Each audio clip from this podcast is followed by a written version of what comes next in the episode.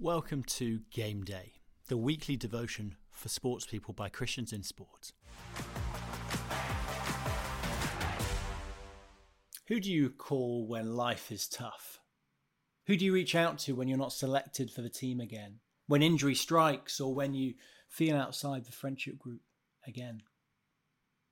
In moments of joy and pain, we look to those we love because we know they care for us. And especially when we're young, we look to our parents because we also know they are stronger than us. In times of peace and agony this sporting year, let's take the advice of Peter. Humble yourselves, therefore, under the mighty hand of God, so that at the proper time he may exalt you, casting all your anxieties on him because he cares for you. The most fundamental question we all need to answer in life is what kind of God do we follow? This is not just a question for someone looking in on the Christian faith, but for Christians too. What kind of God do you worship? If a new manager or coach came into your team and said, Not only am I a competent coach who'll improve you as a player, I also care for you as human beings. So come to me with anything, however big or small. I'll listen and I'll help you. To what extent would you feel able to confide in them with a personal matter? Surely the answer is this only to the degree that you trust the coach or manager is able to help you and cares for you. If your trust in them is small, you'll feel uncertain and burdened by whatever you're struggling with. If your trust is big, however, your burden will be light. So, the key to casting your burdens, your anxieties onto someone else, is to trust them at their word, to trust that they can and will help you.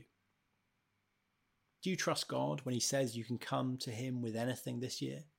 Do you believe he is the kind of God who adds to your burdens or who promises to take them away? God has shown us who he is through his word. He is the kind of God who created the universe out of love, who sent Jesus into the world to save us, and who governs all things now in his wisdom. In the words of Peter, he is mighty and he cares for you. Ultimately, he has shown us this through Jesus. Our final resolution from Jonathan Edwards was written nearly 300 years ago in 1723, and his advice is relevant today. Resolved to cast and venture my soul on the Lord Jesus Christ, to trust and confide in him, and consecrate myself wholly to him, that from this I may have assurance of my safety, knowing that I confide in my Redeemer. Look at Jesus and keep coming to Him daily this sporting year. When you have things to celebrate, come and celebrate with Him. When you have things to grieve over and mourn, come and mourn with Him. He longs for you to come to Him with your burdens and feel the assurance like that of a father who envelops you in his hug at the end of a difficult match and says over you, Don't worry, I love you and I've got you. Let's pray. Dear Lord, there are many things that might cause me to fear or be anxious in my sport today and in the year to come.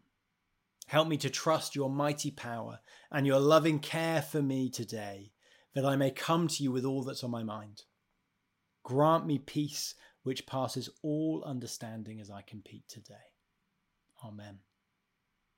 Now take a couple of minutes to pray, especially for those you're spending time with that you may have an opportunity this game day to speak to them about Jesus.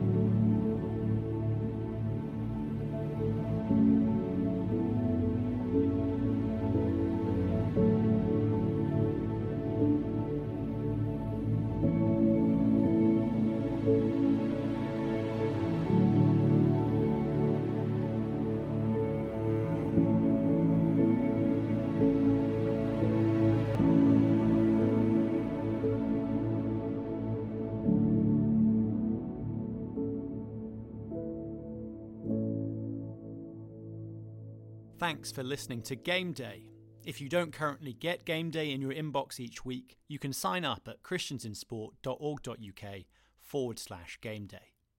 Do check out the Christians in Sport podcast on all platforms for interviews, stories, and discussions about being a Christian in the world of sport. And do connect with us or get in touch on our website to find out more about how we work with and support sports people and help speak of Jesus into the world of sport. See you next week.